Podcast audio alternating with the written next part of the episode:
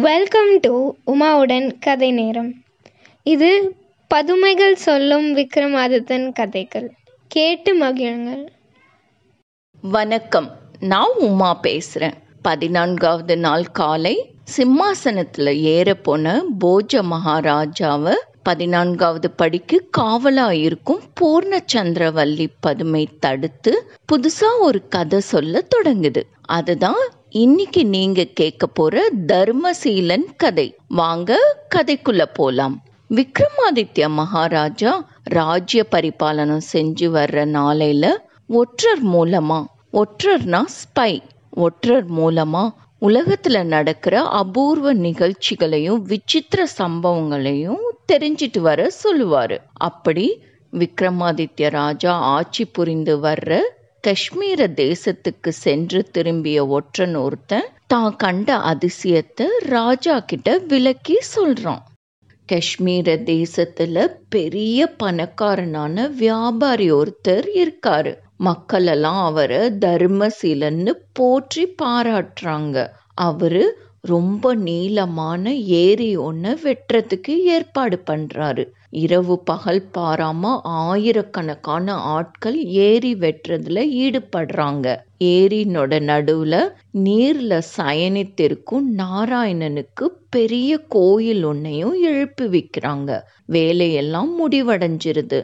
ஆனா ஏரியில சொட்டு தண்ணி கூட வரல. அத்தனை கஷ்டப்பட்டும் ஏரியில தண்ணி வரலையே. அப்படின்னு பார்த்த வியாபாரி ரொம்ப கவலைப்படுறாரு. தான் இறங்கியுள்ள காரியத்துல ஏதோ தவறு ஏற்பட்டது. அதன் காரணமாக தான் தண்ணி வரல அப்படின்னு அவருக்கு தோணுது.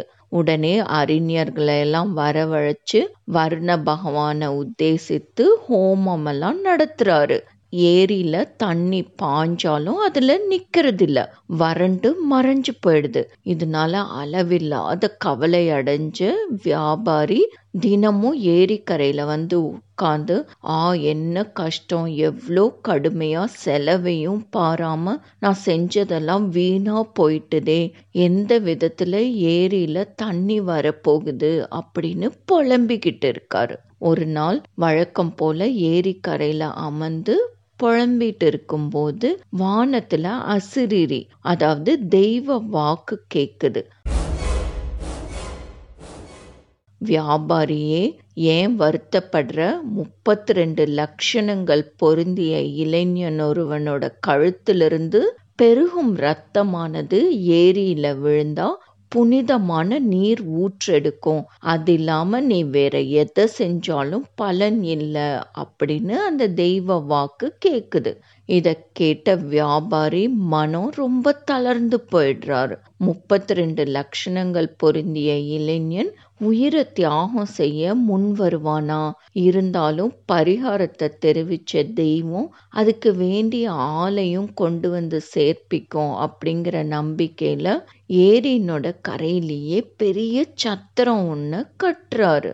சுற்று வட்டார பிரதேசங்கள்லேருந்து ஜனங்க அங்கே சாப்பிட வந்து குவிறாங்க தினமும் நூற்றுக்கணக்கான மக்கள் உணவருந்தி போறாங்க. அந்த சத்திரத்தில் நியமிக்கப்பட்டிருக்கிற அதிகாரிகள் அந்த ஜனங்களோட முன்னிலையில் வியாபாரியனோட செய்தியை அறிவிக்கிறாங்க.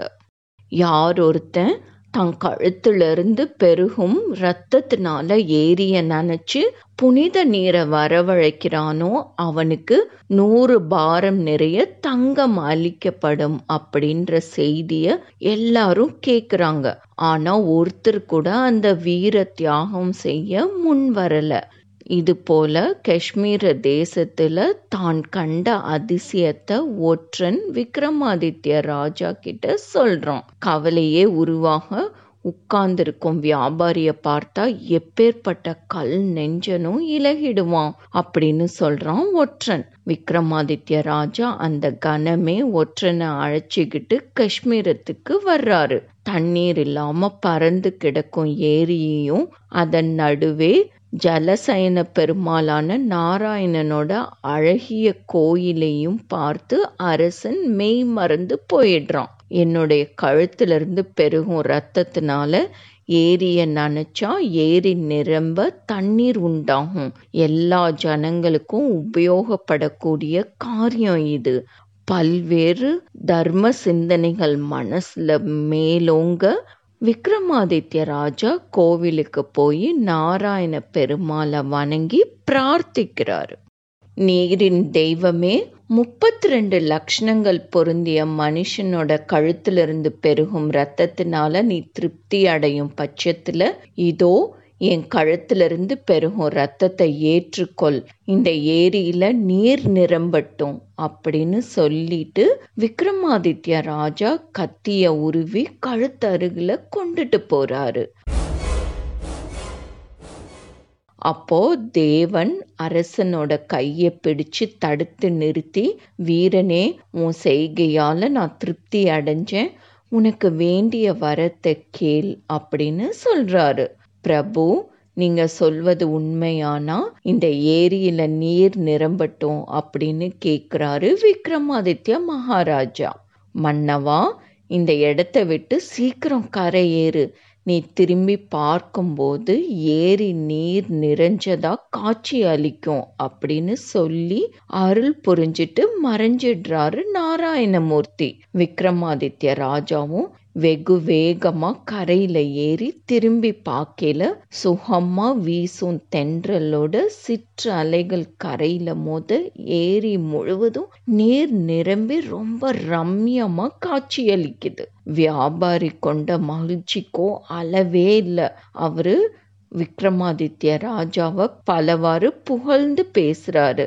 அவர் கொடுத்த பொற்குவியலை எல்லாம் ஏழை எளியவர்களுக்கு தானமா கொடுத்துட்டு அவரிடம் பிரியா விடை பெற்றுக்கொண்டு விக்ரமாதித்ய ராஜா தன்னோட உஜ்ஜயினி பட்டணத்துக்கு திரும்பிடுறாரு. இவ்வாறு கதை சொல்லி முடிச்ச பதுமை கேட்டீரா போஜராஜரே இந்த தியாகத்தன்மை உம்மிடம் இருக்கிறதா அப்படின்னு கேக்குது. அப்போ பொழுது சாஞ்சு விடவும் போஜராஜன் மௌனமா சிம்மாசன படிய விட்டு இறங்கி தன்னோட அரண்மனை மாளிகைக்கு போயிடுறாரு. துறவி வேடம் பூண்டு நாட்டை சுத்தி பார்க்கையில விக்ரமாதித்ய ராஜாக்கு ஏற்படும் அனுபவம் தான் ஆற்றில் விழுந்த அந்தணன் கதை. அதை உங்களுக்கு நான் அடுத்த எபிசோட்ல சொல்றேன். கேட்டதற்கு நன்றி. Enjoy listening and subscribe to உமாவுடன் கதை நேரம். உங்களோட கமெண்ட்ஸை உமாவுடன் கதை நேரம் ஃபேஸ்புக் இன்ஸ்டாகிராம் அண்ட் ட்விட்டர் பேஜஸில் ஷேர் பண்ணுங்கள் அதோட லிங்க்ஸ் டிஸ்கிரிப்ஷன் பாக்ஸில் இருக்குது நன்றி.